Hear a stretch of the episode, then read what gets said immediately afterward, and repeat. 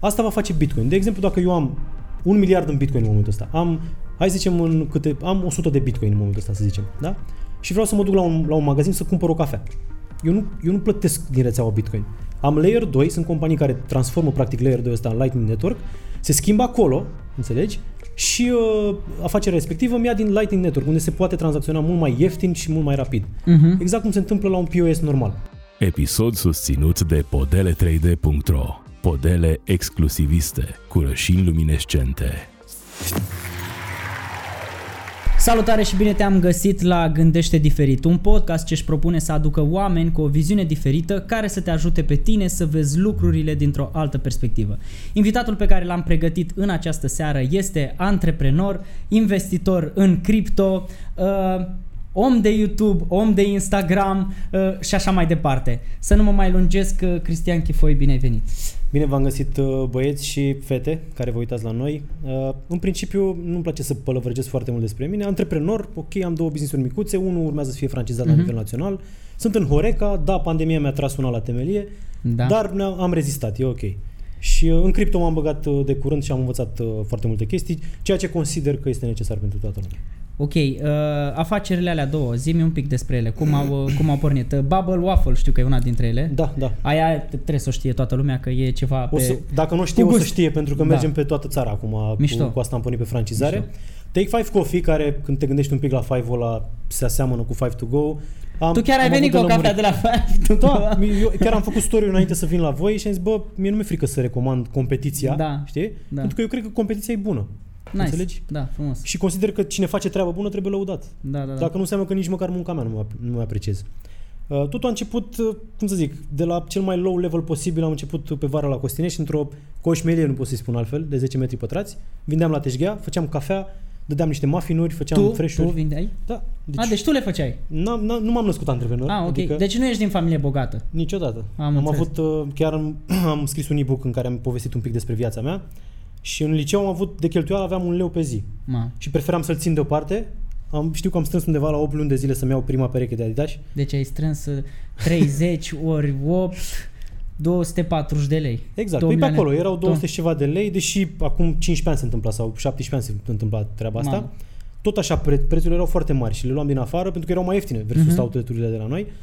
Și uh, tot ce mai puteam, puteam să pun deoparte, practic de atunci am gustat prima oară din afaceri, pentru că mi-am zis, ok, cum nu, nu stau să mai petrec 8 luni de zile să strâng cât un leu, cât un leu și să îmi cumpăr mai repede haine. Și atunci, ok, toți prietenii mei au nevoie de haine și ei își cumpără aceleași haine ca și mine și am început să le caut la lichidări de stocuri pe site-uri, să le iau pur și simplu eu comisioanele mele, cum, mă rog, le luam la jumătate de preț, Mhm. cel puțin.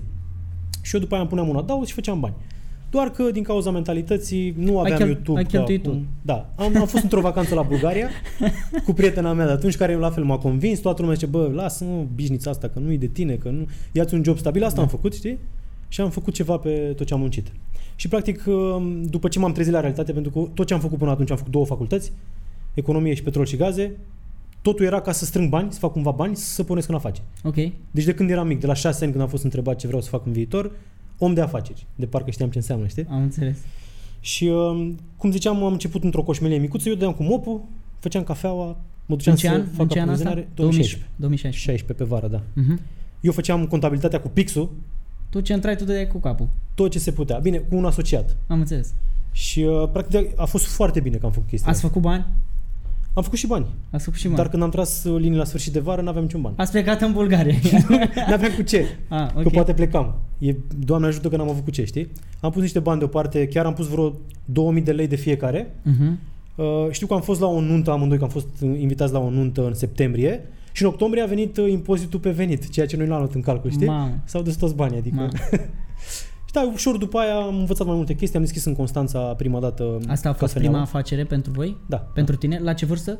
29 sau 8? 29. 2016, acum 5 ani. Știi de ce te 28. întreb asta? Pentru că sunt foarte mulți care zic a, mă, că trebuie să te apuci din timp, că dacă te prinde nu știu ce vârstă nu mai faci, că e greu, că familie, că responsabilități, că bla, știi? Uh, Oare întrucât este adevărat uh, pentru faptul că dacă ajungi să ai familie, nu prea te lași de muncă să-ți lași... Pentru că eu n-am făcut bani, adică am făcut bani în firmă. Firma Da. făcea bani. Buzunarul meu nu e buzunarul firmei, adică să se înțeleagă pentru toată lumea. Mhm. De-abia după primii doi ani de zile am început să fiu plătit. Dacă aveam familie, nu prea puteam să fac asta dacă nu avem un un cash cow, ceva lângă, știi? Și de-aia probabil că se spune așa. Da. Dar uh, sunt unii care s-au apucat. Ray Kroc a început la 53 de ani uh, McDonald's. Adică Da. Și cu KFC-ul la fel s-a 60, întâmplat. 64, 60 65. ceva de ani. Da. Deci Da. nu exista. E doar o scuză asta, știi? Corect. Depinde cât de mult o vrei. Și ați închis, uh, ați închis magazinul de la mare cu profit spre zero. Uh, Da, l-am închis când s-a terminat vara, l-am redeschis anul următor. Adică A, am făcea continuat. sezonier. Da, da, era sezonier și chiar în următorul an am făcut bani foarte mulți. Mhm. Că am deschis și Bubble Waffles, tot acolo era ca un MVP. MVP în afaceri înseamnă cum îți validezi afacerea. Minimum Viable Product. Și practic dacă am văzut că a prins la lume acolo, la toți oamenii care, erau oameni săraci care veneau la Costinești. Da. Era o stațiune de oameni săraci. Asta este, asta este adevărul. Și am zis, bă, în Constanța n-are cum să nu prindă. Și Deci am făcut MVP-ul, am deschis în Constanța. Anul următor, 2017, același lucru cu Bubble Waffles, lângă Take 5 Coffee, am spart peretele să, po- să se poată ajuta colegii Mhm. uh-huh. 3 pentru că am angajat după aia. Și după aia, la fel, după ce am văzut că a mers, am deschis și în Constanța Bubble Waffles. Deci am luat oarecum gradual, cum ar trebui să o iei și să muncești tu la început acolo. Care, au fost, uh, care a fost uh, cea mai uh, uh, grea situație de la începutul afacerii? Aia pe care ți-o amintești tu de când a dat peste tine ai zis, bă, nu, no, n-ai cum, nu. No. Cea mai grea e practic lipsa de clienți. Tu îți faci niște calcule pe foaie și zici Da. o să fac banii ăștia, dar nu te aștepți să faci de 10 ori mai puțin. Mhm. Cam așa am făcut noi. De 10 ori mai puțin. Da. Asta la nu- mare? La mare, prima oară, da. În, în Constanța, șapte luni mai târziu când am deschis prima locație, același lucru. Aceleași calcule, bă, dacă acolo a mers așa, pentru că în august a bubuit, dar până atunci nu prea făceam bani. Am zis, ok, dacă deschidem în Constanța, într-o locație bună, găsim o locație în centru vechi și am zis, e o locație bună. N-avem cum să nu faci. Asta e cea mai mare prostie pe care poți să o faci, să spui că n-ai cum să nu faci bani. Am înțeles. Înțelegi? Și nu te aștepți la ceva mai jos. Și am avut norocul că eram eu cu asociatul meu, încă eram angajați acolo, în prima locație. Și după aia, după ce am ieșit, a trebuit să căutăm metode să ne educăm în business. Adică Mhm. a trebuit să investim foarte mulți bani în cursuri. Da. Da. Eram proști, nu știam nimic. Asta este. Și după ce am aplicat câteva chestii, am început să facem bani. Și acum cum, uh, cum gândești? Uh, Îți mai faci uh, estimările astea? de Uh, clienți? Nu, acum fac exact opusul. Logic. Faci? Mă duc, în, mă duc în trei stadii, uh, practic pesimistul, uh, realistul și optimistul. Ok, ia să, zi mai să, nu mult. fiu, să nu fiu luat prin surprindere. Pesimistul este, bă, vreau să fiu pe zero, măcar să nu trec pe minus. Mhm. Ca să trebuie să-ți dau bani din buzunar sau Da. da. din alte părți. Sau să împrumut. Uh, Realistul este ce ar trebui să se întâmple. Dar mai, mai degrabă mă duc pesimist, optimist și văd care e media și acolo ar trebui să se întâmple chestiile. Am înțeles. Deci tu trebuie să te, trebuie să te iei oarecum, ok, care e cel mai rău lucru pe care, pe care pot să-l pățesc, de exemplu, în business, este să nu fac bani. Ok, Nu, nu faliment. Că dacă ți-ai pus falimentul pe foaie, înseamnă că acolo te duci, nu știu da. nu ești pregătit să începi. Și îți faci, cum să zic, o, o linie de asta, o linie normală a, norm, a normalității. Dar trebuie să ai niște experiență în spate până acolo. Nu Deci poți prima să- dată tu ai fost super optimist. Bullish. Super bullish. opti- Da, super exact. optimist. Dar ce, Da. ce v-ați gândit? Cum a fost gândul tău de atunci? Bă, ne îmbogățim, gata, deschidem Da, asta. deci prima vară am zis, mă, deci când am pus calculele pe foaie, am zis, 20.000 de euro ne rămân. și noi ne-am făcut 20.000 de euro toată vara vânzări, știi? A, a fost o surpriză neplăcută, tocmai, tocmai de asta, pentru că am fost investit 100% în, în Mhm. afacere, nu n-am avut ceva, o plasă de siguranță. Da. Da. Nu mă întorc pe platformă la muncă, că am lucrat în petrol și gaze. Nu mă întorc, orice ar fi. Dau Da. da. faliment, mă preapuc, nu mai contează. Și uh, asta pre- că, cred că ne-a ajutat pe noi foarte mult să mergem înainte. Mhm. Ok, hai să facem planul mai realist puțin. Am fost surprinși din nou, hai să facem planul și mai realist un pic, știi? Și până Mhm. am ajuns la ăla pesimist, la care nu mai putem fi surprinși. Da. Uh, Pentru oamenii care mm, să gândesc să-și deschidă o afacere, au idee, poate au și niște bănuți puși deoparte, știi? Și se, se lovesc de mentalitatea asta. Păi și unde mă duc acum? Unde? Cum fac cu aprobările? Cu, știi? Cum a fost pentru tine? Nu știu, de exemplu când ți-ai deschis la mare, de unde ai făcut rost? Cum te-ai dus? Ai cunoscut pe cineva? Cum? Am făcut toate prostiile pe care puteam să le facem. N-am făcut nimic bine din prima. Toate greșelile care, pe care puteam să le facem le-am făcut. Ok? Uh, DSV-ul, uh, DSP-ul, OPC-ul, toate și toate autorizațiile astea, noi am crezut că la DSV am fost prima oară pentru că nu puteai să-ți iei autorizația fără uh, autorizația de la Dar DSV. când, când v-ați hotărât să vă puneți Standul. Da, standul Ok, acolo? da. Ce ați făcut? Cu cine ați vorbit să vă puneți standul acolo? Uh, n-a fost stand, am căutat un spațiu micuț la închiriat. A, și l-ați luat la închiriat. A fost printre ultimele spații pe care le-am găsit prin Aha. Costinești. L-am luat la închiriat. Da. Următorul, bine, primul pas a fost clar să facem firmă, că n-ai cum fără firmă. Da, asta clar știe toată lumea. Al doilea pas, deci mai întâi am făcut firmă, noi nu știam să facem cafele, nici măcar nu știam să bem cafea, nu beam cafea niciodată. și am zis deschidem cafenea, ok, hai să ne educăm, am făcut un curs de barista. Deci ăsta a fost în al doilea rând. Da. Uh, După aia a fost practic, după ce am găsit spațiu, hai să vorbim de autorizații cu cineva. Că dacă nu trebuie să știi tu, e ok să te duci pe site-uri să vezi ce autorizații îți trebuie, Da. dar ai oameni care cu asta se ocupă. Și Da. îți iau 200 de euro să-ți facă tot. De ok. exemplu.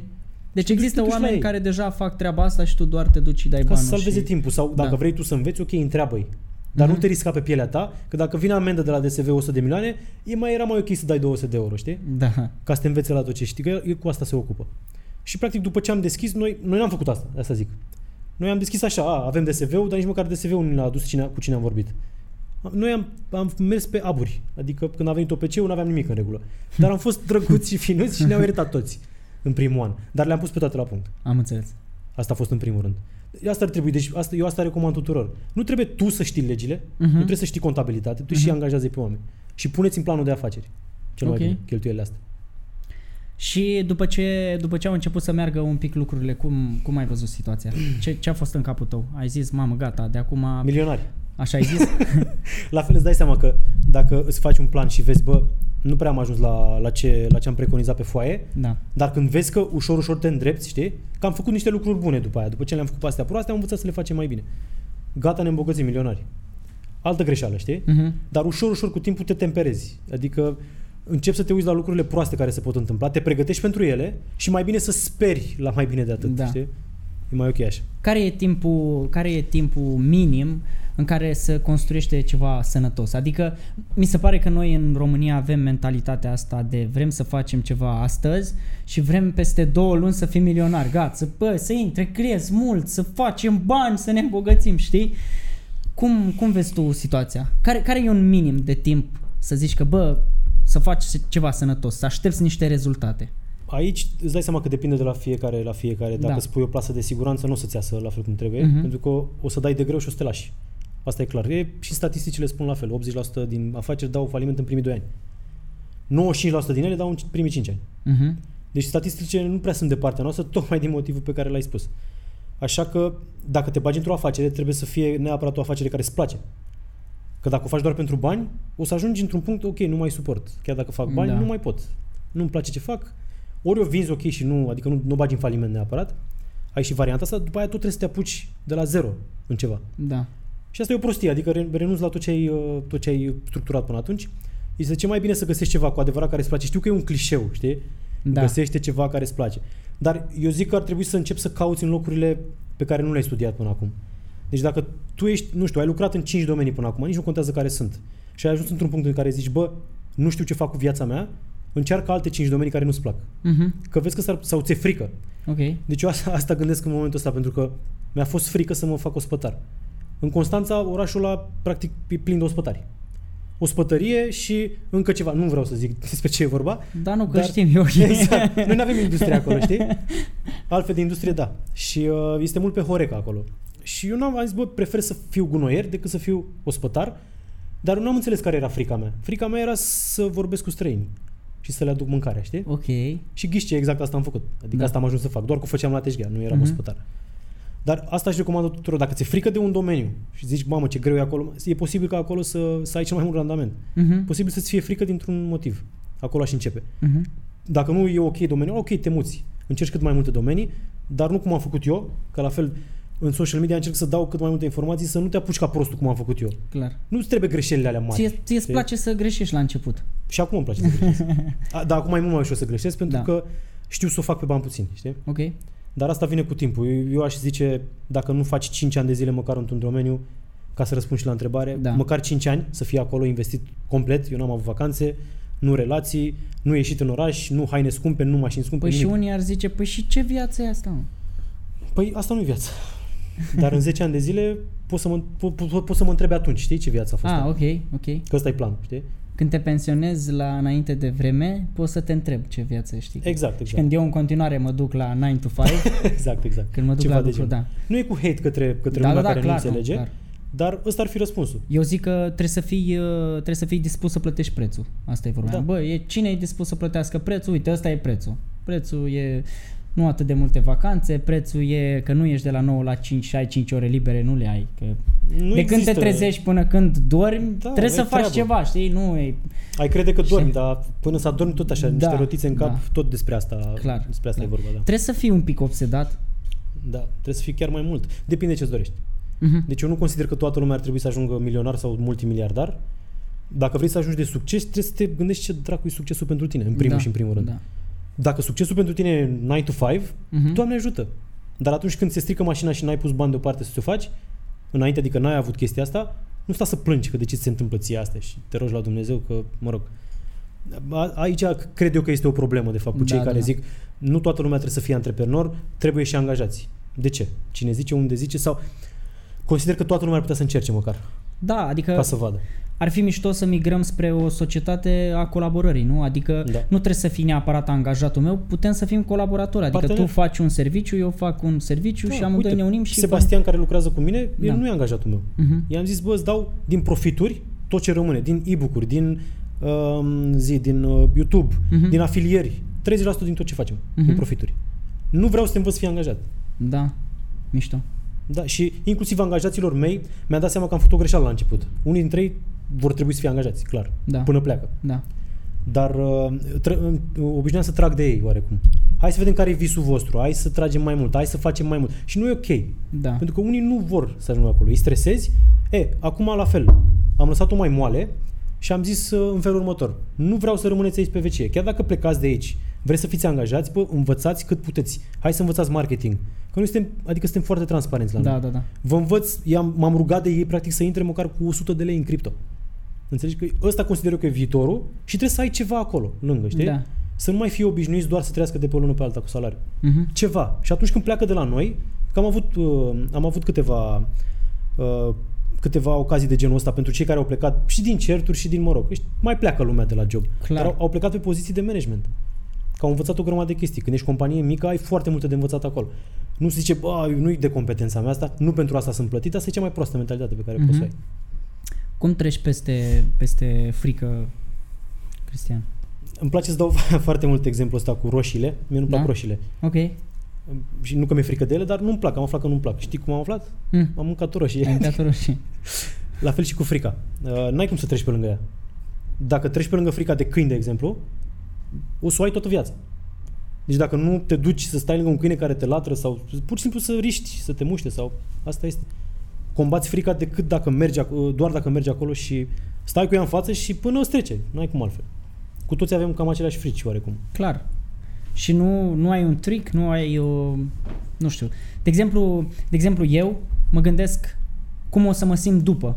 De fiecare dată când mi-e frică de ceva și nu vreau să intru în ceva anume, mă gândesc, bă, Radu, gândește-te cum o să te simți după ce o să faci treaba asta. Știi? Și am în Dar cap... tu ai antrenament. Știi ce o să fie? Știi că după o să fii foarte Da, energetic. Da, da. E, ei n-au chestia asta în cap. Eu nu aveam în cap până să Mhm. uh-huh. trec peste prima frică, de exemplu. Asta cu ospătăria. E cel mai Da, bun da, exemplu, știi? N-aveam cum să știu cum o să fie după. Așa că, nu știu, fă curaj, o, se- o secundă trebuie să ai curaj. Corect, da, corect.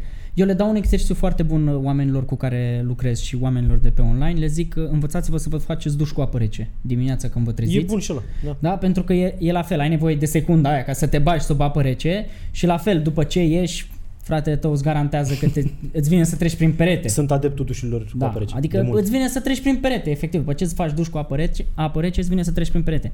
Dar momentul de când te pregătești Schem- să intri schem în că știi duș ce te așteaptă, corect. și mintea ta zice, bă, nu te duci acolo, dar de ce să faci duș cu apă rece? Dar n-are, serios, e frig, e nu, o să răcești, o să îți livrează o grămadă de scuze, cred că asta se întâmplă și când vorbim despre frică, adică mintea îți livrează, cred că, un milion de scuze pe minut ca să nu te duci acolo și să nu faci treaba aia. Da, și oricum fricile astea se, cum să zic, se, sau tranzitează cam în tot ce facem zilnic. Mhm. Uite, eu, de exemplu, dacă mă, mă puneai acum un an de zile să fac un story pe stradă, a, se Îți uită era lumea rușine. ciudat. Bă, acum am stat pe bancă, am făcut story cu cafea în mână, lumea trecea pe lângă Da, mine. da, da. Și nu mai consider că e ceva la fel, pentru că am trecut prin. Știu Da. ce înseamnă, practic, după ce ai trecut de bariera aia. Le-aș, le-aș recomanda tuturor să, fie, să aibă o secundă de nebunie măcar. Mhm. Și să zică, bă, nu, nu e nimeni în jurul meu. Mă duc și fac... Deci am văzut un exemplu foarte mișto și am zis că, bine, nu l-aș face eu pentru că am trecut de fricile astea, dar pur și simplu te- treci pe stradă, te plimbi și știi că ai toate fricile astea. Da, Jason Capital e un tip pe care îl urmăresc da din... uh, chiar Marius mi-am povestit de el, azi mi-a povestit de Da, el. super tare. Da. Deci omul ce făcea? Cu un coleg la fel ca să treacă peste fricile astea, mergeau prin, nu mai știu în ce oraș stau ei și s-au oprit odată la, aveau un challenge între ei. S-au oprit într- la un salon de make-up, Mhm. de beauty, Mhm. au intrat, în, a intrat înăuntru, Jason ăsta, fără să salute, fără nimic, s-a pus pe podea și a început să facă flotări. A făcut, a făcut 20 de flotări, toată lumea se uita la el, și a plecat. Da. Sau mergeau pe lângă oameni, pur și simplu, mergeau de-a, de-a, de-a dreapta oamenilor pe stradă, fără să-i cunoască, dar așa, gen în sufletul lor, știi? Cringe, Asta e adică super Caterin, cringe, asta e. da, să-l vezi pe unul, aș râde, dar aș muri, dar eu n-aș putea să fac asta, știi? Da, Așa și tratau oarecum frica asta. tare. Oricum cred că uh, primordial e să treci peste gândul ăsta că bă, ce zic ceilalți despre mine. Că de asta și rușinea să faci story pe stradă, de asta și rușinea să fii nu știu cum și așa mai departe. Dar eu cred în esență că oamenilor nu le pasă atât de mult. Adică cum e și cu aia cu flotările. Da, a intrat ăla, a făcut 20 de flotări, ei au vorbit 30 de secunde și după aia gata, toată lumea a uitat. Cred că le-a rămas în cap, dar la fel Da. nu să zică, mamă, peste 5 ani de zile, Da. îl mai știi pe nebunul ăla, nu știu, a ajuns la nebun sau ceva. Nu, cred. există așa ceva. Sau nu cred că trece cineva pe lângă tine când faci un story să zică iau te mă, ăsta face story pe stradă, vorbește există. singur. Nu, asta Nu cred că e un overthinking în capul nostru de Uite-te- care ar trebui să fim conștienți că practic Corect. ajungând la conștientizare îl depășești, știi, mai ușor. Da, deci acum dacă te uiți la ăștia tineri care practic nu mai au fricile astea, îi vezi Da, pe aia nu de le mai. 16 ani care își pun telefonul pe stradă și fac TikTok-uri. Da, da, da, da, da. Dansează petrecerea de pietoni, toate. Da, deci eu îi apreciez foarte Da, mult pe ăștia. da, da, și încerc da. să învăț cât mai multe chestii de la ei. Da. Ei n-au scrupule. Uh, Cristian, când te-ai orientat spre cripto? Știam de cripto, nu vreau să mă bag pentru că nu înțelegeam, Mhm. uh, nu înțelegeam domeniul ăsta. Da. Știam de vară, adică doar că acum 3 luni, nici nu mai știu când naiba, cred că undeva prin februarie, pe la sfârșit de februarie, am început să citesc mai multe chestii. Din martie până la sfârșit de aprilie, practic consumam, cred că exagerat de mult content.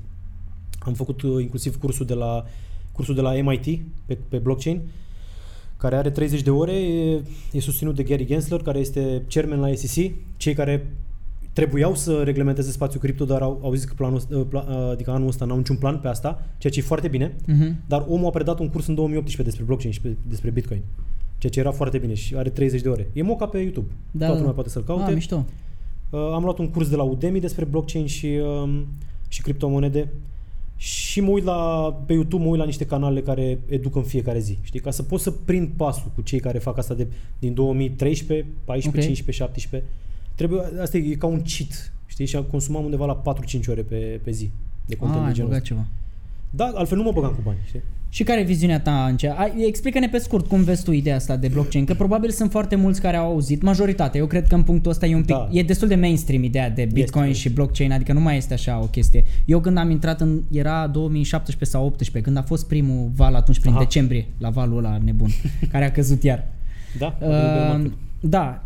Ce, ce ar trebui să înțeleagă oamenii care doar au auzit așa și nu sunt super documentați, n-au băgat un tutorial de 30 de ore și așa mai departe? În primul și în primul rând le recomand să bage un tutorial, neapărat. Uh, În al doilea rând, cum văd eu, sau cum am eu viziunea pe spațiul ăsta cripto pe viitor, îl văd ca, ca un element din ăsta de disruptiv, iar nu-mi vine în, în română. Știi cum e când îți vin Da, da, cuvintele da, în engleză? Da, da. Eu te înțeleg. Destabilizează o Da. industrie întreagă, știi? Airbnb, Uber au destabilizat industrii întregi, adică mi-e foarte ușor să intru pe telefon acum și să mă duc pe Airbnb, să-mi setez uh, datele un, când vreau să ajung undeva și să-mi dea toate locațiile disponibile dintr-un oraș întreg. Da. Cum făceai asta la un hotel? Trebuia să suni la toate hotelurile, să faci o rezervare, vreau neapărat cu vedere la mare și ajungeai șase luni mai târziu și aveai vedere la parcare și n-aveai ce să faci atunci, Da. știi? Pe Airbnb nu există chestia asta. Ai setat toate opțiunile acolo, ai văzut care sunt pozele, nu poți fi păcălit. Da. Și totul se întâmplă remote. Eu nu m-am întâlnit, cred că în ultimele Airbnb-uri, nu Până m-am și întâlnit niciodată cu cheie, da, proprietarii. da, da, da, corect. Și totul e remote, adică ăsta e viitorul practic. Deci industria hotelieră a fost destabilizată. Corect. Uber la fel. Industria de taxi. La fel, sunai după un taxi, te trata femeia la telefon cum te trata, asta Da. este. Când venea taximetristul era probabil ceafă lată din aia și la fel, fuma în mașină și era o mașină de aia veche ruginită cu care nu știai dacă mai ajungi la destinație. Și după aia te jegmânea și de bani, da? Te ducea și pe la ploiești. Ai văzut? Ei, Uber ai văzut ce face. A rezolvat toate problemele astea. Corect. Știi care e traseul? Știi cine e omul care te Știi duce? cât costă? Știi cât costă? Știi care e mașina care te duce? Ai toate datele acolo și ai review-uri de la oameni ca și tine care au fost deja acolo. Da. Ba mai mult tu poți să spui dacă ți-a plăcut, dacă nu ți-a plăcut, Exact, adică e nice. Exact. Și uh, practic așa văd eu uh, spațiul ăsta cripto. Este, cum să zic, un domeniu care va destabiliza industria financiară. Ceea ce înseamnă că industria financiară este pe- pretutindeni în lume. Da. Dar sunt 2 miliarde de oameni care sunt uh, care n-au conturi în bancă. Mhm. Cum îți explici asta? N-au încredere în bancă, au încredere să țină banii la saltea sau să țină bijuteriile.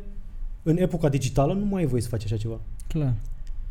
Și practic Bitcoin așa a apărut. Mă uit foarte mult la Michael Saylor, vă recomand tuturor, pentru că Michael Saylor explică oarecum pe înțelesul sau substraturilor oarecum de la Bitcoin. Și el a început acum un an de zile, nu e din 2017 sau Mhm. 2013. Deci omul ăla cumpără ca nebunul Bitcoin în momentul ăsta. Este, un, uh, este CEO la MicroStrategy, firma lui, compania lui, mă rog, care e listată la, la bursă în America. Și este o companie decentă, nu e nimic wow, senzație, dar Bitcoin, cu Bitcoin-ul acum, el practic a împrumutat din bancă tot ce a putut, a cheltuit toate profiturile și în momentul ăsta a dat, uh, a dat start la niște, cum să le zic, note, note ca și niște titluri de stat, doar că sunt titluri de companie, oarecum Mhm. niște bonds, știi, pe compania lui și uh, tu te duci și primești, practic, cu ce sumă ai venit, primești 6% anual return. Ok. Dar nu uh, ai parte de volatilitatea Bitcoinului. Pentru că, în primul rând, el investește în Bitcoin. Acolo este valoarea companiei adevărat. Dar eu prim, știu că primesc 6% în fiecare an, fără să, nu știu, dacă a scăzut în bear market Bitcoin cu 50%, mie nu scad banii. Da, știi? da, da, am înțeles. Asta oferă el. Mhm. Și mi se pare genial. Eu chiar acum mă documentez să văd cum pot să fac și eu în România, pe firmele noastre, știi? Este o clasă de asset-uri. Și cum îmi place, adică din ce am văzut la Michael Saylor și am înțeles foarte bine, de asta zic, mult mai multe chestii de la el, Bitcoin este o clasă de asset-uri, ca și cum te-ai gândit la aur, la apartamente, doar că o ai pe telefon. Este, este disruptiv pentru industria mondială uh, monetară, pentru că cei care nu au cont în bancă, majoritatea au telefoane Da. dar nu se duc să-și facă cont în bancă. E, dacă ai telefon, ți-ai instalat frumos un wallet digital da? și îți ții bitcoin acolo. Diferența cu aur, argint, apartamente, tot ce cumperi, este că uh, este foarte divizibil asetul ăsta.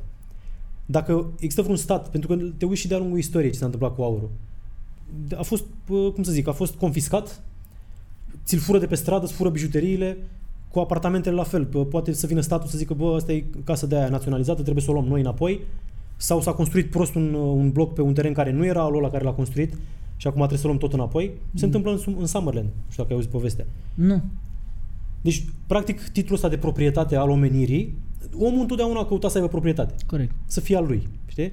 E, dacă te gândești la cei care au migrat în, uh, în SUA, în anii 1800 sau când au plecat din Anglia, plecau de peste tot ca să uh, își găsească proprietate acolo, să aibă un teren, să-și dezvolte un business, Mhm. plecau, înțelegi, la drum, își riscau viețile.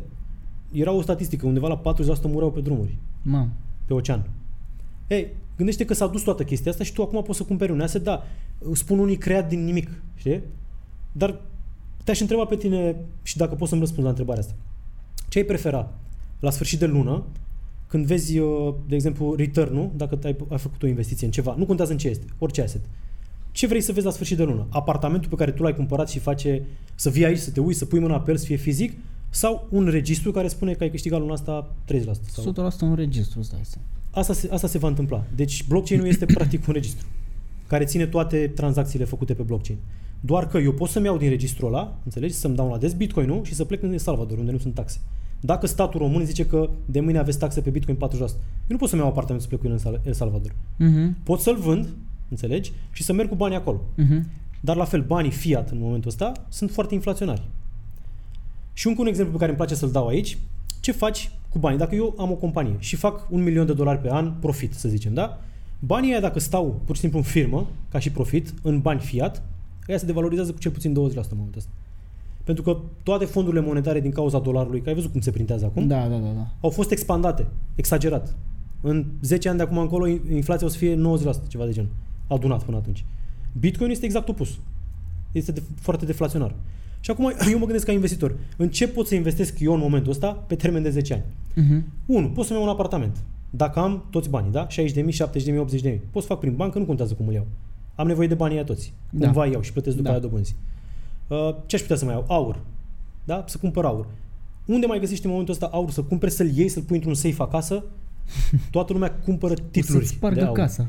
Nu, primești o hârtie. Da, Aia da. primești dacă vrei să cumperi aur. Și tu nu știi în baza hârtiei dacă aurul ăla există sau unde există. Da, practic Asta ai e, primit o o, hârtie. asta e o problemă la rezervele uh, federale din America. Zic că au 4.000 de tone de aur acolo. Și ăștia care cumpără aur iau niște hârtii. Da. Care zic, bă, aici, aici e aurul tău, dar nu știi dacă e aurul tău acolo. Mhm. Pentru că ce au făcut rezervele federale de-a lungul timpului, de când au apărut banii fiat din 71, când s-a renunțat la The Gold Standard în America, au început să dea aurul ca și cum au mai multe mii de tone, știi? Da, da, da. Deci dacă e un lingou, uh, lingou pe masă aici și Sebastian este banca, Înțelegi? Eu, noi doi putem să luăm același lingou de aur, Da, da, da. da, da. ei și-au obținut banii, după aia îi dau mai departe la, la împrumut, Mhm. dar tu nu știi, pentru că oricum îl ții, e store of value. Da, și nu o să scoat, n-o să scot nici eu, nici Exact. tu a- același lingou Și avem odată. încredere că, ba, că trezoreria sau banca sau așa are uh, store of value al nostru, îl are acolo și nu se Da. atinge de el și dacă, vrea, dacă vrem amândoi să mergem să luăm în același moment, ce se întâmplă? Îl dă de la altcineva. Exact. Ți-l dă pe Dar dacă alaltă. mergem toți care au avut aur. Unde să mergem toți? Exact. Aia e problema. La Bitcoin nu trebuie să am 60.000 de dolari ca să investesc într-un apartament.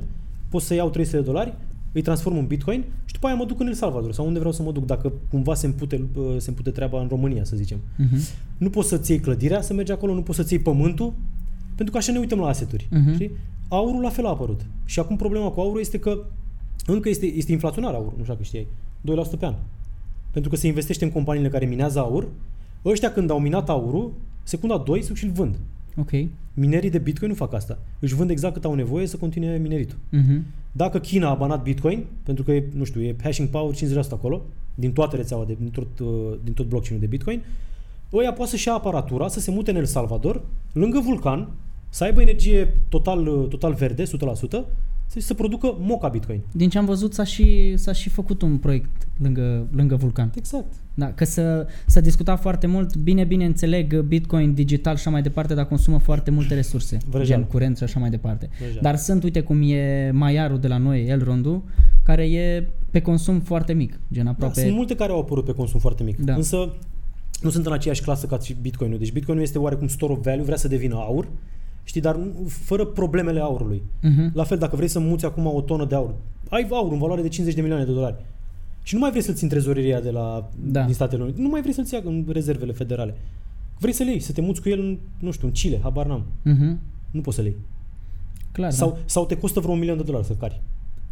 Bitcoin l-am luat și am plecat. Nu mă costă nimic. De ce privesc, uh, de ce crezi tu că oamenii privesc uh, toată treaba asta ca, ca la pariuri? Adică băgăm, uh, băgăm uh, 100 de lei în Bitcoin și să vedem cât scoatem mâine. Pentru că e, adică au fost uh, practic cei care au spus chestiile astea, ori au fost, nu mințiți neapărat, așa au știut în informațiile astea. Am băgat și eu 100 de lei și a scăzut și am scos 30 de lei după aia.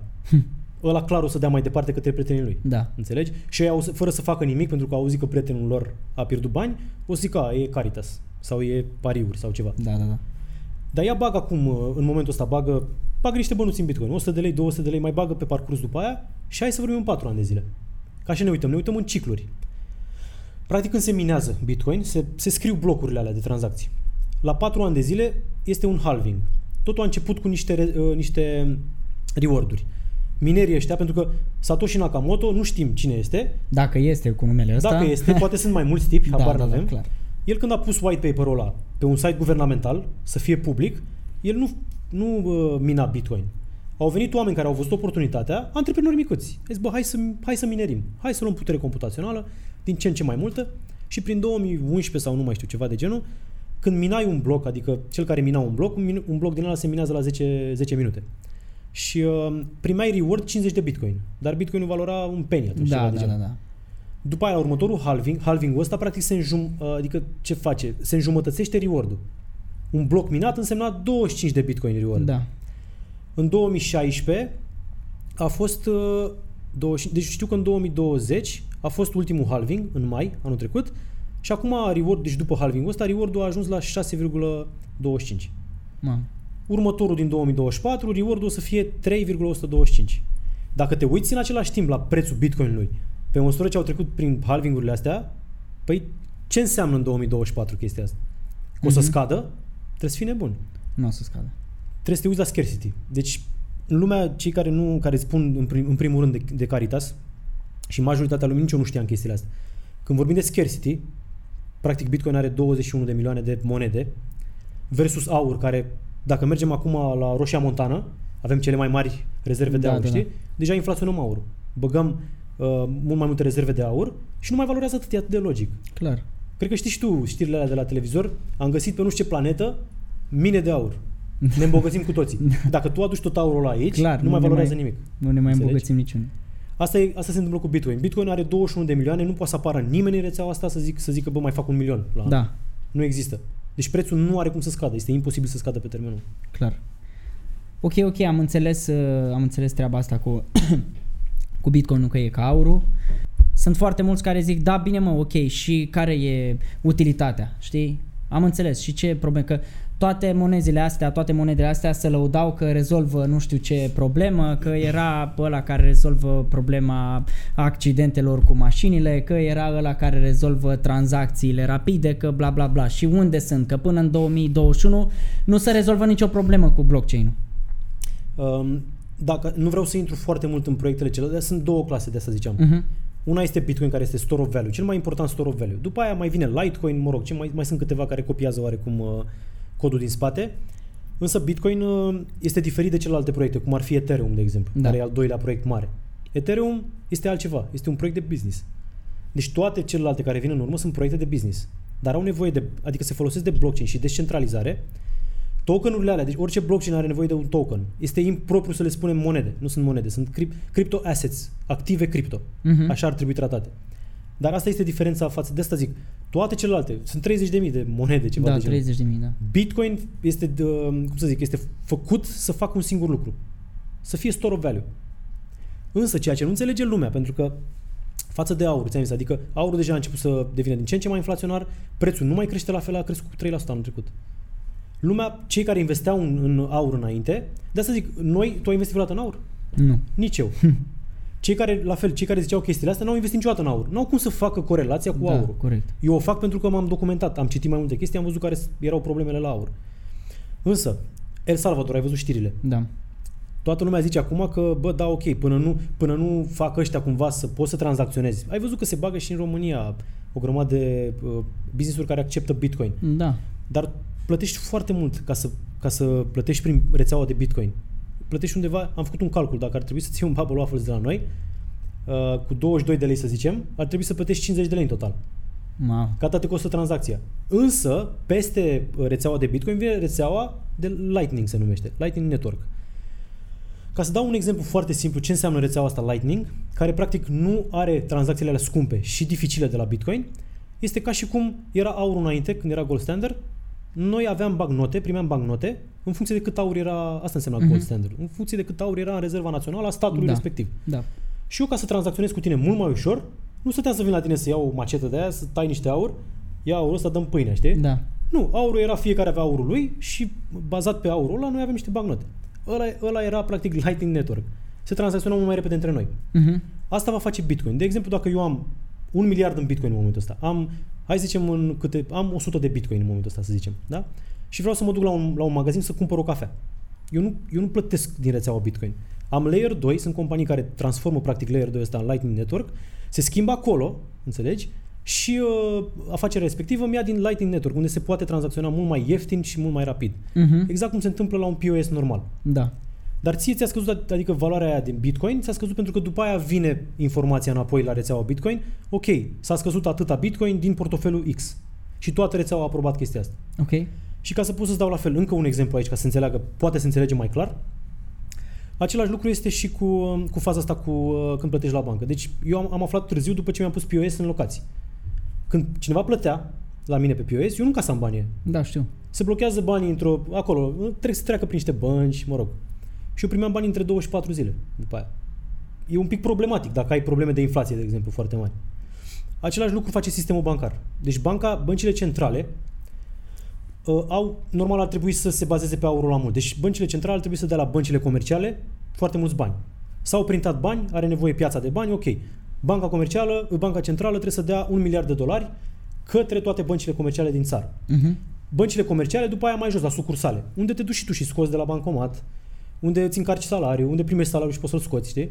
Adică unde se pot întâmpla tranzacții mult mai rapide. Tu nu faci tranzacția cu banca centrală. Mhm. Acolo se fac doar tranzacțiile majore. Da. Asta este rețeaua de blockchain de la Bitcoin. Înțelegi? S-au creat layer, layer 2, layer 3, o să vină mult, foarte multe layere, știi? Ca să faciliteze tranzacțiile astea. Însă, baza va fi store of value ăsta. Cum, îți situa- exact cum ziceam, poți să plec în, în China, în momentul ăsta, da, poți să plătești cu cardul, știi? Îți face bă, pe loc uh, oarecum uh, conversia în valută. Am fost în Oslo și am avut cardul de Transilvania. Și plăteam direct, știi? Da. Nu e nicio problemă. Problema e atunci când vrei să transferi 50 de milioane de dolari într-un cort în altul. Eu dacă vreau să transfer 10.000 de euro de la BT la ING, mă întreabă, oi, stai puțin, dar de unde sunt banii ăștia? Cei cu ei, care e problema. Nu poți să scot mai mult de 4000 pe zi, de exemplu, Da, într-un corect. bancomat. Ai foarte multe limite și nu poți să le, nu poți să le faci nimic. Da. Înțelegi? Și mai e problema cu diviz- divizibilitatea aia de care ziceam. Nu poți să-ți iei, să-ți vinzi jumătate de colțul ăla din apartament, care valorează 150 de euro, ca să poți să-ți plătești uh, o costumație, știi? Da. Dar cu Bitcoin poți să faci chestia asta. Unde crezi că o să se ducă toată piața asta? Unde crezi că o să se ajungă în punctul în care uh, tot ce ține de Bitcoin va lua locul aurului inclusiv la nivel statal, adică statele vor implementa treaba asta? Nu prea au de ales, deci um, mi-am bătut foarte mult uh, creierii pe tema asta, pentru că Michael Saylor, deși mă uit la el și înțeleg foarte multe, nu explică treaba asta, știi? Mhm. Și mă gândesc așa, ok, din, din cine sunt formate guvernele? Din oameni, sunt oameni ca și noi. Ce se întâmplă? Și oameni care știu ce înseamnă inflație. Mhm. Nu majoritatea dintre noi care suntem needucați, asta este. Inflație de 20, exact ce ziceam, dacă am un milion, milion de dolari făcut în fiecare an profitabilitate și îi țin în bancă, eu pierd 20%. Mhm. 200.000 din valoarea lor se duce anual. Asta e nivelul de inflație în momentul ăsta. Cum stochez valoare? Ca să nu se mai pierdă bani. De asta ziceam, care sunt variantele? Cumpăr un apartament, cumpăr aur, cumpăr aia, cumpăr o mașină cu care fac vloguri, habar n-am. E, în viitor, așa văd eu, Bitcoin-ul văd foarte de viitor, dar în proiectele astea alte nu știu ce o să rămână, sincer. Ethereum cred că o să rămână pentru că a construit foarte, foarte mult. Nu prea văd cum mai am putea să ne întoarcem înapoi. Dar, uh, dar la faza asta cu cum arată viitorul, eu cred că ce se întâmplă acum va fi un catalist pentru ce se întâmplă în viitor. Nu vor rămâne lucrurile niciodată așa. La fel Ok. cum nici Uber-ul nu le avea, cum să zic, ce e acum în Uber, nu era acum 10 ani în Uber, de exemplu, sau când a fost inventat. habar n-am. Mhm. Deci lucrurile vor evolua pentru că se vor găsi foarte multe soluții să ajute oamenii. Iar când un stat vine și banează Bitcoin sau orice altă criptomonedă, și apropo de asta, China nu a banat Bitcoin, uh, Turcia nu a banat Bitcoin, a banat uh, tranzacționarea oarecum. Adică să nu mai faci tranzacții. Dar tu poți să ai Bitcoin pe Ledger. Să Da, le ai da, acasă, da. să fie al tău, store of value. E, când statele astea banează, vine El Salvador, acum s-a anunțat că și Panama, o- Panama o să facă chestia asta, uh, cine mai era pe listă? Costa Rica vrea să facă asta, um, o grămadă de state o să vină Mhm. să, să adopte, pentru- mai ales astea săraci, sărace, pentru că acolo este problema de fapt. Deci eu asta consider că spațiul ăsta cripto a fost făcut pentru, pentru oamenii săraci, nu pentru cei bogați. Ok. Cei bogați o să încerce să, nu știu, să elimine problema asta pentru Mhm. ei. Pentru că ei se referă în continuu la bani, vor bani fiat în continuare, dar inclusiv ei când vor vedea, ok, eu ca și guvernant primesc, nu știu, un milion pe an, ăsta e salariul meu. Ce fac cu banii aia? Pentru că eu știu foarte bine că banii aia se devalorizează. În ce bag? Într-un apartament care se apreciază 4% pe an? În, în aur care se apreciază acum 3% pe an versus 20% depreciere? Sau mă duc în Bitcoin care, negreșit, de la an la an a crescut cu peste 500%? De ce se tripează oamenii pe volatilitatea asta a pieței când vorbim de Bitcoin? Când de fapt volatilitatea există în toate piețele, adică există și în real estate, că apartamentele anul ăsta costă atât și la anul costă mai mult și peste 2 ani se duc în cap, e aceeași volatilitate. De ce crezi tu că uh, oamenii privesc uh, încă ideea asta de Bitcoin ca o treabă foarte nesigură, foarte... Pentru că atunci când te uiți, dacă, de exemplu, ți-ai creat un portofoliu, poți să-ți iei doar Bitcoin și ai băgat 300 de dolari. Și tu când vezi că ți-a scăzut în 3 săptămâni la 50% din preț, tu te uiți la bani. Corect. Ești obișnuit cu banii. Cu toți suntem obișnuiți cu banii. Um, Eu mă bucur că nu am făcut prostia, pentru că atunci când am intrat eu în cripto, era oarecum pe la vârfuri. Deci ai intrat la vârf tu. A, e, dar am realizat că mă uită 4 ani de zile, 4 ani, 8 ani, 12 ani, știi, la fiecare halving. Ok, da, valorează ta asta. Ăsta este prețul pe care trebuie să-l plătim, volatilitatea asta, ca să avem ceva foarte sigur în viitor. Da. Și m-am uitat inclusiv pe, burca, pe bursa de la Nasdaq din America. Din anii 50, sau nu mai știu când naiba a fost deschisă prima dată, din anii 50 până, în- până inclusiv în 2000, aceeași volatilitate o avea. Nu ai cum să încep ceva super nou, la fel, pentru că cei care văd chestia asta ajung, ok, am pierdut deja jumate, nu mai vreau să pierd, așa că vând. Cea mai mare Mhm. prostie pe care poți să o faci. Și o, or, întotdeauna se vor, se vor limita la cum arată portofoliul meu în bani fiat. Am pus lei, am pus dolari, mă uit ca valoare acolo. Eu mă uit la tokenuri. Da. Asta aș recomanda tuturor. Te uiți la câte tokenuri ai și strânge cât mai multe. Nu contează la ce preț iei. Ar fi bine să nu iei la, na, când e all time high, cum am pățit eu, dar nu știam. Asta este, nu știam să citesc piața. Mhm. Și oricum nu stăteam să fac timing pe piață. Este cel mai, cel mai bă, rău lucru pe care poți să-l faci, pentru că nu ești uh, trader de performanță. Da, e greu. Dacă te apuci de 3 dimineața când te trezești, în loc să verifici Instagram-ul, da. verifici Aia, aia este charturile altă și meserie. e... Da. Traderii fac bani de acolo, adică Da. au o linie de venit de acolo. Noi care facem bani din alte chestii, noi vrem să ne E ca o protejăm investiție. banii. Da. Vrem să ne pre- protejăm pe termen lung. Cum faci să o gândești ca o investiție? Că practic cumva aici am vrut să ajung că eu privesc toată treaba asta cu Bitcoin-ul, bă, e, nu, nu te gândi că îi scoți peste două luni. Că dacă te gândești că îi scoți peste două luni, e la fel ca și cum te-ai gândit că faci o afacere și peste două luni te îmbogățești. Exact. Exact același lucru. Exact, aceeași mentalitate. Da. Nu trebuie să te uiți la bani. Trebuie să te gândești, îmi place să fac foarte mult uh, aluzia cu inflația. Uh-huh. Deci oamenii săraci, ceea ce eram și eu, uh, nu înțeleg ce e inflație. Ăștia spun, suntem la nivel de 3% inflație. Nu există așa ceva. S-a scumpit în America, s-au scumpit cu 10% mașinile second hand pe combustibil. Da. Lemnul la 300%. Uh, ce mai erau? Era- Metalele astea, dar nu ale prețioase, știi? Cupru, ce mai ai nevoie în construcții, în chestii de genul ăsta? S-au scumpit cu 2-300%. Aia este inflație. Dacă eu scumpesc mâine la toate cafenelele cu 2 lei, toate cafelele, nu înseamnă că am scumpit prețurile sau că s-au apreciat produsele mele, că sunt mai, mult mai bune. Nu, aia este inflație. Mie mi s-au uh, mărit inclusiv costurile, Costurile de producție. Da, da, da. Mi s-au mărit taxele, mi, s-au, mi s-a mărit tot, mi s-au mărit salariile. Deci în fiecare an ăștia au pus la salariu un plus, știi? Și zic, mama, am mărit salariile. Ai inflație, prietene. Tu- Dacă tu nu ai o rezervă monetară de bani adevărați, nu bani de hârtie, care era aur înainte, dar și la noi a dispărut din uh, 90 și ceva. Și atunci a început inflația. Noi, toți, adică noi, toate statele sărace, România, Zimbabwe, toate astea, au moneda asta uh, națională, a ajuns în colaps de fiecare dată. 2005. Am Mhm. schimbat de la ROL la da. RON. Da. Deci nu, nu- cum să zic, n-am tăiat 4 0 am schimbat moneda națională. Nu, Corect. Lumea nu, nu înțelege chestiile astea. ROL însemna uh, Romanian leu, ROL, RON însea, înseamnă sau însemna uh, Romanian new leu, nu ăla, știi? Uh-huh. Și am trecut de la 10.000 de lei la un leu. N-am Da. tăiat 4 0 am schimbat pentru că am băgat în colaps din cauza inflației, din 95 când am renunțat la aur. Uh-huh. Zimbabwe la fel a pățit, Venezuela la fel pățește. În El Salvador nu era problema asta, acolo au probleme de infracționalitate, dar nu contează. Sunt multe țări care își bagă în colaps, țările sărace. Mhm. Pentru, că, pentru că noi mergem oarecum acum, rezerva monetară pe care ne bazăm este dolarul, care este tot o monedă fiat. Clar. Și nu poți să te bazezi pe aia, n-ai nimic solid în spate. E ca și cum ți-ai zis eu acum, uh, dă-mi un milion de dolari împrumut și eu îți dau o hârtie, ți dau înapoi și îți dau cu semnătură. Da. Păi am plecat și nu mai mă iei, nu mai mă iei de nicăieri. Dacă nu avem un asset în spate pe, pe care să facem trade, Mhm. trade-ul ăsta, știi? La, cât, uh, la câți ani ar trebui să se gândească o persoană care are în gând să se apuce de, de Bitcoin? Am, am cunoștințe pe canalul meu de Discord, 13 ani. De 13 ani. Investitori în Bitcoin. Uh-huh. Nu, co- nu consider că contează atât de mult vârsta cât câte ore ai depus ca să înțelegi ce înseamnă Bitcoin. Da. Eu a- aș putea să spun, bă, cumpărați, nu fiți fraieri. Bă, o să crească prețul la 12 milioane în uh, 10 ani de zile. Dar nu e de ajuns. Tu Dacă nu înțelegi în ce te bagi, atunci când vin vremuri greu, o să ieși și o să pierzi bani.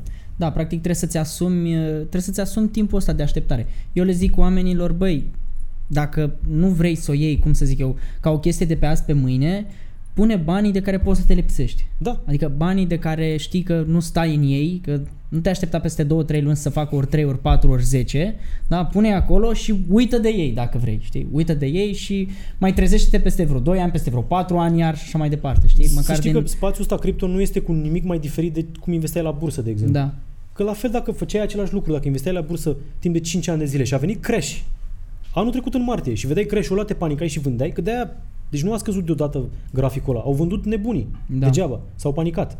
În 2008 când a fost criza în imobiliare, același lucru. corect. Deci da, tu ai muncit 5 ani să bagi acolo, că bursa e sigură. Nu există așa ceva. De asta când te uiți la, la cripto, nici nu contează despre ce vorbim. Bitcoin sau investești în altceva. La fel trebuie să te uiți. Da, o să fie volatilitate pe termen mai scurt. E logic. Dar, cum să zic, dacă este foarte ușor să cauți un, un chart, de exemplu, Bitcoin all-time chart, logaritmic, și o să vezi cum ar trebui să crească. O să dea niște grafice din alea, în funcție de cât a crescut până acum, care e scara logaritmică, o să vezi unde ar trebui să ajungă. Da, Nu trebuie să te mai uiți la altceva. Dacă te uiți la cât e portofoliul tău și te-ai panicat și ai vândut, da. da. ți-ai luat la revedere de la banii. Cum, uh, cum o gândim în funcție de altcoinurile și de toate coinurile care apar peste noapte și așa mai departe? Băi, sunt mulți care și-au luat țeapă. Aia, e- și, aia e eu problema. mi-am, și eu mi-am luat Și eu țeapă. mi-am luat. Și eu mi-am. Cred că toată lumea care a intrat în, E necesar. în hora asta. E necesar. E necesar ca să te înveți minte. Da. Dar majoritatea nu se învață minte. Pentru că vrem să jucăm la ori mult, la ori 20, la ori 50 Da. Păi, și același lucru trebuie ca să... și, ca și afacerea. Da. Mulți renunță că au dat de greu. Așa și tu te-ai băgat într-o... Deci am auzit de multe ori, aud în vestiar la sală. Dogecoin, Shiba, Dogecoin, Shiba, știi? Dogecoin a fost pompat, este susținut oarecum de Elon. Are Da. o, o stabilitate în spate. Vrea să bage, să bage Dogecoin, să tranzacționăm pe Marte când mergem. Habar n-am dacă o să iasă, dar ăsta e, de, ăsta e debil. Eu cred că o să iasă. Da. Dar când vorbim de Shiba și tot ce a apărut practic în spate și toate shitcoin-urile astea care n-au nicio relevanță cu ce, adică nu vor să facă nimic, doar să tranzacționezi și atât. Și ți-ai luat țeapă, păi meriți. Dar tu zici că nu mai cumperi niciodată, știi? Exact, fali, exact falimentul 95% în primii 5 ani în business-uri. Nu mai fac niciodată. Pentru că am dat de greu și am renunțat. Corect. Și se pierd bani. Și după aia le spui tuturor. Nu faceți afaceri, că se pierd bani. E Corect. același lucru. Deci, uh, mai pe scurt, care e, care e, nu neapărat care e portofoliul tău acum, cum vezi tu lucrurile? Adică uh, joci, joci, da? Joci pe coinuri stabile și rămâi acolo ca pe investiție sau uh, te mai arunci și la alea, Mă la, arunc. te arunci și la, la shitcoin-uri. Exact, cu banii de, despre care am vorbit, bă, dacă nu am, nu-mi trebuie mie asta de dolari, înțelegi, mă duc și mă bag în mai multe shitcoin-uri. Uh-huh. Dacă una din ele face 100x, dacă am băgat în 10 shitcoin-uri, am uh, 100 de dolari pe fiecare, una dintre ele face 100, 100x, am câștigat 10.000 de dolari. Am pierdut 900, dar am câștigat 10.000. Deci Da. am făcut 9.000 în total.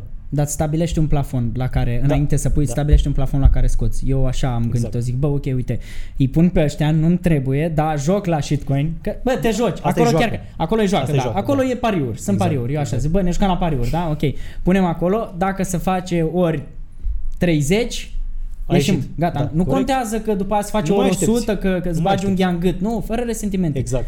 Am avut perioadă cu resentimente, știi? Tot așa, când hai să mai stau un pic, hai că s-a făcut, știi? Am zis, bă, la ori 30 să scoate. S-a făcut ori 30, hai, mai stau un pic, un pic mai stau, mai stau un pic, mai stau un pic. Ori 40, mai, un pic, cât mai, mai stau un pic, mai stau un pic. Și îți dai seama că să, când mai stai un pic și mai stai un pic Exact. și mai stai un pic, totul se duce în cap și nu mai poți să mai stai un pic, că nu mai ai cu ce. Exact. Eu m-aș uita la, uh, pe CoinMarketCap, de exemplu, Da. .com, poți să vezi situația actuală a tuturor criptomonedelor, mă rog, tuturor, sunt vreo 10.000 din Mhm. 30.000 totale. Uh, și să vezi ce, se, ce s-a întâmplat, de exemplu, în trecut. Deci nu, deci nu recomand shiturile decât așa, în, în joacă, în glumă. Deci dacă ai 10.000 de dolari, Da. e foarte ok să bagi, înseamnă că îți permiți să Da. investești. Poți să bagi gen un, uh, cât să zic, un 3%, 2%, 200 de dolari în shitcoin-uri. Alegeți 5, 10, habar n-am. Tu baza ți-o ții în Bitcoin? Nu, Sau în- în eu, ETH la, și în la ce? mine baza este Chainlink. Ok. Um, știu că urmează o întrebare de ce. um, Chainlink este, cum să zic, este bridge este un pod oarecum din lumea reală de baze de date monetare, de exemplu, date reale care să meargă spre blockchain. Blockchain este separat. E putere computațională separată de ce se întâmplă în lumea reală, adică unde sunt valori monetare înregistrate într-o bază de date sau mai multe. Mhm. Și bridge-ul ăsta practic este ne- super necesar. Ca să aduci banii din lumea reală, în teorie, e o chestie teoretică la mijloc, știi? N-aș putea să o explic în termeni tehnici că nu mă pricep. Ai nevoie de, de un bridge din ăsta care transmite informațiile astea de tranzacție spre blockchain. Și atunci Chainlink este prima platformă de gen și cea mai mare, pe locul 14 acum. Mai sunt care au apărut pe ecosisteme gen cum e Cardano, pe Polkadot au fiecare, uh, se, num- se numesc servicii de Oracle care să facă legătura, știi? Și Chainlink-ul, cum să zic, în, în bear market, din 2017, când toate au scăzut, Chainlink-ul creștea Mhm. și a crescut constant. A și scăzut, dar nu a scăzut niciodată cum au scăzut alea în bear market. Da. Și, și păstrez 40% aproape din... uh, Bine, mi-a scăzut acum că a scăzut și Chainlink-ul și Bitcoin s-a păstrat mai mult, deci mi-a crescut în procentaj, dar 40% am băgat în Chainlink. Ok. Foarte important. Ok. Deci, dacă ar fi să recomand, Da. Bitcoin, Ethereum, Chainlink. Primele trei. Restul, faceți-vă research. Aici, da, să, să, ții, să ții banii, cum ar veni, să Exact. ții... Elrond, eu am și pe, pe Maiar, pe Da. Elrond. Am E și la un, ei. e un proiect uh, care promite. E mișto. E foarte mișto și fac Da. multe chestii. N-am Da, e văzut, mișto. eu n-am văzut, știi, știi care e chestia? E, e un uh, sondaj oarecum. Cardano este cea mai engaging uh, comunitate din cripto. Mhm. Și pe locul 2 e Elrond. Mișto. Da, nu Românașii știam noștri. Știi cum e? Ai Da. mândria aia de bă, românii asta. Și noi noștri. suntem foarte șmecheri pe IT. Da, da, da. Dacă clar. nu făceam ceva de genul, Păi de eram ce proști. crezi că ni s-a dat, uh, ni s-a dat internet bun? Că suntem buni pe IT, logic. exact, exact. Logic. Și ar trebui să ne folosim de asta. Da. Vezi în 2035 uh, uh, euro, dolar și restul zburând de pe piață și intrând uh, E cu dute vino, eu cred că nu o să mai aibă valoare aproape deloc. Deci dacă s-a anunțat deja, uh, s-au anunțat încă 6 trilioane de dolari de printat în 2022, ei dacă se opresc din printat, noi intrăm într-o criză deflaționară. da. Deci sunt două tipuri de crize financiare. Inflaționare, deflaționare. Preferăm să o avem pe aia inflaționară pentru că deflaționare înseamnă anii 29. Marea depresie. Da. Când nu mai aveai cum să, nu mai aveai ce să mănânci. Mamă. Cu mărcile germane, marca germană asta a pățit. De aia s-a ajuns la război. Deci am văzut clip când își lipeau mărcile germane ca și tapet pe perete. Pentru că era mai scump tapetul Mamă. decât mărcile pe care le lipeau pe perete, știi? Mamă. Și oamenii nu mai aveau ce să mănânce. Acolo ne îndreptăm dacă nu se printează bani. Din cauza printării, o să fie inflație foarte mare. Uh, și din cauza inflației trebuie să te uiți în ce bagi banii. Bitcoin este, cum să zic, nu, nu există termen de comparație, adică și la, inclusiv dacă am vorbit de energia consumată. Michael Saylor a făcut studii, adică toate companiile din S&P 500, cât consumă energie versus cât produc. Mhm. De exemplu, Google consumă un dolar și fac 4 dolari. Uh, Am dat un exemplu foarte mișto. Companiile aeriene consumă un dolar și fac 40 cenți. Ceva de ce știi? Adică sunt pe minus. Bitcoin consumă un dolar și face 200. Asta va fi întrebarea în următorii 10 ani. În ce pui banii aia? Pentru că o să dea drumul la bani foarte, foarte mult. Și oamenii săraci, pentru prima oară în istorie, mai ales cei care n-au conturi în bancă, au șansa să cumpere cu banii aia puțin, să țină cu adevărat asset-uri. Da. Să aibă pe telefon asset-ul și uh, uh, un currency, o valută, care oricum, la nivel mondial, este dolarul, asta e clar, nu există. Da, clar. Comunicarea dintre dolar și euro e, e oarecum să se vadă diferența între valoare. Dar dolarul va fi, ăla va fi clar. Și Michael Saylor exact asta spune. Toată lumea va trebui să aibă pe telefon. Ce ai? N-ai apartament. Dar trebuie să ai ceva care stochează valoare. Neapărat, toată lumea. Și este prima oară în istorie când toată lumea poate să facă asta. Da. Nu puteai, când erai sărac și, nu știu, trăiai în sclavagism, nu aveai cum să ai aur. Era imposibil, nu aveai cum să ai nimic. Primeai doar rația de mâncare, la revedere. Este prima oară în istorie când cineva din Zimbabwe poate să-și downloadeze un wallet și să cumpere niște bitcoin și să-l țină Da. acolo și să-și păstreze valoarea banilor. Hai că viitorul sună bine. Da, deci Interesant. Aș nu, putea să nu vreau zic. să par, cum să zic, mamă, cripton sus, cripton jos. Nu, dar nu e vorba. E vorba despre o evoluție a planetei și unde în, înspre ce se îndreaptă. Adică nu, nu Este o susțin- evoluție naturală. Da, clar. pentru că, la fel, lumea credea că banii cash la, la nivel mondial, sunt cash la nivel Da. mondial. 92% din banii la nivel mondial, undeva la aproape un quadralion de dolari, sunt digitali. 92%. Deci deja suntem în, în asta de 10, de 10 ani, probabil. Cel Da. puțin de 10 ani. Banii au fost transformați digital pentru că... De ce? Pentru că sunt foarte ușor de controlat. clar. E mult mai ușor pentru o bancă să se uite, ok, ăștia sunt toți banii din lume. Nu, uh, tanti, nu știu, Geta, care are 80 de ani, are bani în asaltea, nu știi unde sunt banii ăia, știi, pierduți. Corect, corect. Și cumva aici se vede tot, inclusiv tranzacțiile sunt foarte transparente pe blockchain. Mhm. Ăsta cred că e viitorul, da. Uh, Cristian, o întrebare care nu are legătură cu tot ce am discutat noi până acum. Cum arată o zi pentru tine de dimineață de când te trezești, la ce oră te trezești, ce faci prima dată? Descrie-mi un pic așa. Cred că ai fi foarte surprins. Eu Mm. n-am un program. Nu fac program decât cu o seară înainte și mi-l fac, dacă am două zile la rând în care am făcut același lucru, mă sinucid. Ok. A treia trebuie să fie total diferită. Îmi iau câmpii. Într-o zi pot să mă trezesc la 6 dimineața și să încep treaba să muncesc până la 12, a doua zi mă trezesc la 9 și să muncesc până la 3. Depinde ce am de făcut. Adică îmi place să mențin programul cât mai flexibil, pentru că ăsta este practic, uh, uh, cum să zic, stadiul în care sunt acum, în, în, cu ce mă ocup. Ok. În viitor probabil că o să trec undeva la, ok, mă trezesc, știu că mă trezesc la 7, uh, asistentul personal, pentru că nu o să mai, adică ca- chiar de acum încaut. Că nu mai pot să-mi organizez programul. Deci cine vrea să fie asistentul personal al lui Cristian să bage aici un CV da, dar trebuie să fii foarte organizat, pentru că foarte organizat, pentru că el nu e. Exact, nici nu vreau să fiu, asta e chestia, Da. știi? Prefer să fiu foarte flexibil și să cineva cu tupeu să-mi zică, bă, fă-ți treaba aia, ai la 8 jumate, ai treaba aia, fă-ți-o neapărat, Da. știi? Că altfel Ai, eu zic, ai "Aia în tine pot să un fac iz de după." artist. Să zicem, da, să zicem, da, da, să, chiar să știi, să Da. știi. De asta ziceam mai devreme că atunci când pleci pe un drum din ăsta și faci ce-ți place, nu fac nimic din ce nu-mi place în momentul ăsta, cauți modalități să cât mai moale, adică să aduci cât mai mulți oameni, să investi și pe ei, să facă să, să ai cu cine să stai de vorbă. Da, da, știi? da, da. Și o zi la mine e total haotic, adică pot să mă duc la sală la 9 și a doua zi mă duc la 7 seara. Peste ce nu sari într-o zi? Um, în majoritate, 5 din 7 nu sar peste sală.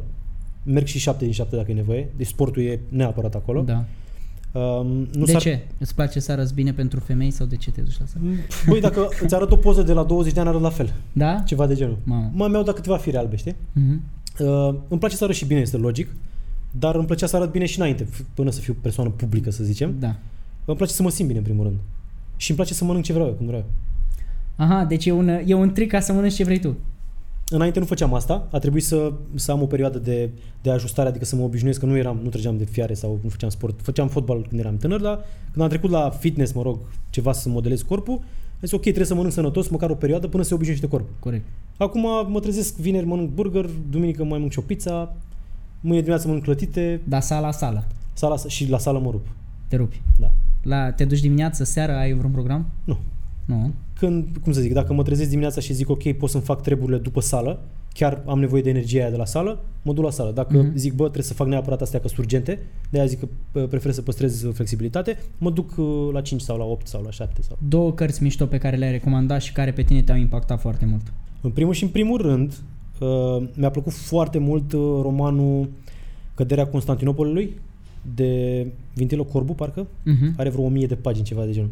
Nu că sunt eu un, cum să zic, romantist sau nu știu cum se numește. Da, da, da, da. Modelul ăsta nu, nu sunt genul care să citească, mamă, uh, citesc romane polițiste sau, dar mi-a, plă- m-a, m-a impactat foarte mult pentru că am văzut diferența între o carte scrisă după istoria adevărată versus un film.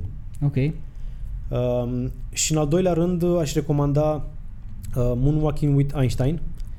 Este, este practic scrisă de un reporter mediocru, de mâna a doua, i-aș spune, care a încercat să intre în, în, uh, în domeniul ăsta de atleți mentali.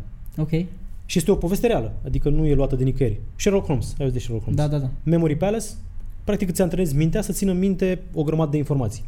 Și a arătat cum și-am testat, adică de asta o, o și recomand ca să vedeți ce poate să facă mintea umană. Să-ți, uh, cum zic, de la a-ți memora o listă de cumpărături, fără să ai lista cu tine, în ordine, până la a memora 73.000 de zecime ale lui Pi. Ăsta a fost recordul în 2018. Mamă. Înțelegi? Construiești, asta faci, construiești uh, în mintea ta. Bine, mai întâi te, te folosești de un spațiu pe care îl cunoști. Tot ce e în mintea ta, vizual, uh, ții minte Uh-huh. datele astea pe care le citești nu prea, nu prea le ții minte. Dacă știam asta în facultate sau în școală, pf, învățam o oră pe zi și toată săptămâna eram asigurat. De asta aș recomanda să citiți cartea asta. E foarte mișto, doar că e în engleză. Nu știu dacă a apărut în română la, Mhm. la noi români. Astea ar fi primele două. Lăsând la o parte business sau... Dă-ne și una de business bună, că na, asta ți-e, asta ți-e domeniul la urma urmei, da? Corect. Dă-ne și una bună aici. Cred că pe business uh, nu ar trebui să fie neapărat de business, cât uh, să fie de comunicarea cu oamenii. Ok? Pentru că nu contează ce business faci, dacă nu știi să comu- comunici cu angajații, cu clienții, cu uh, cei care vin să te controleze, n-ai nicio șansă să reușești. E, impo- Mhm. e imposibil. Așa că recomand Secretele Succesului de Dale Carnegie. Uh-huh. Deci e ca o Biblie. Adică îți arată cum să, cum să lași de la tine, dar să nu fii, știi, pusi, să lași de la tine într-o conversație, uh, bunele maniere, când, să nu te contrazici cu cineva, super importante. Deci mi-au prins Da. foarte, foarte bine. Uh, un lucru pe care îl apreciezi la tine și un lucru pe care ai vrea să-l schimbi. Un lucru pe care îl apreciez Da. da. este faptul că nu m-am lăsat uh, uh, de drumul ăsta pe care am plecat acum 5 ani, deși am avut multe ocazii să mă las, mai ales cu pandemia acum. Uh, Deci asta ar fi un lucru pe care îl apreciez. Un lucru pe care nu-l apreciez este... Pe care ai vrea să-l schimbi. Pe care nu-l apreciezi și ai vrea da, să-l Nu-l schimbi. apreciez, da. Sunt multe. Dar Ei, unul pe ce, ăla ce, mai cel grav. mai grav, nu? da, cel mai grav. este ăsta cu, uh, cum să zic, exact ce ziceam mai devreme, cu organizarea asta și înainte eram foarte consecvent, știi? Acum nu mai îmi place să fiu consecvent. Adică da, mă, mă țin după misiunea mea. Misiunea mea este să adun cât mai mulți tine, să învăț cât mai multe chestii de genul ăsta ca să reușească în viață, nu contează pe ce domeniu. Și acolo trag, știi? Da. Dar programul meu zilnic ar trebui să fie un pic mai organizat, să mă focusez mult mai... De asta zic că lucrez la asta, pentru că eu nu mai pot să mă bazez pe mine. Asta este. Am recunoscut, nu I-am sunt zis, bă, bun la eu, asta, eu nu n-am, mai place. nu mai am încredere nici în mâinile mele. Exact, Gata. exact. Am nevoie de cineva să-mi zică, bă, băule, știi? Da. Vezi că ai la 8 jumate întâlnire cu X sau ai de făcut un raport sau Da. trebuie să primești un raport. De ce crezi tu că se întâmplă treaba asta? Că poate unii o să se uite, iau te mă și pe fițosul ăsta de chefoi ăsta a ajuns acum, nu mai poate să mai organizeze singur, vezi, domnule.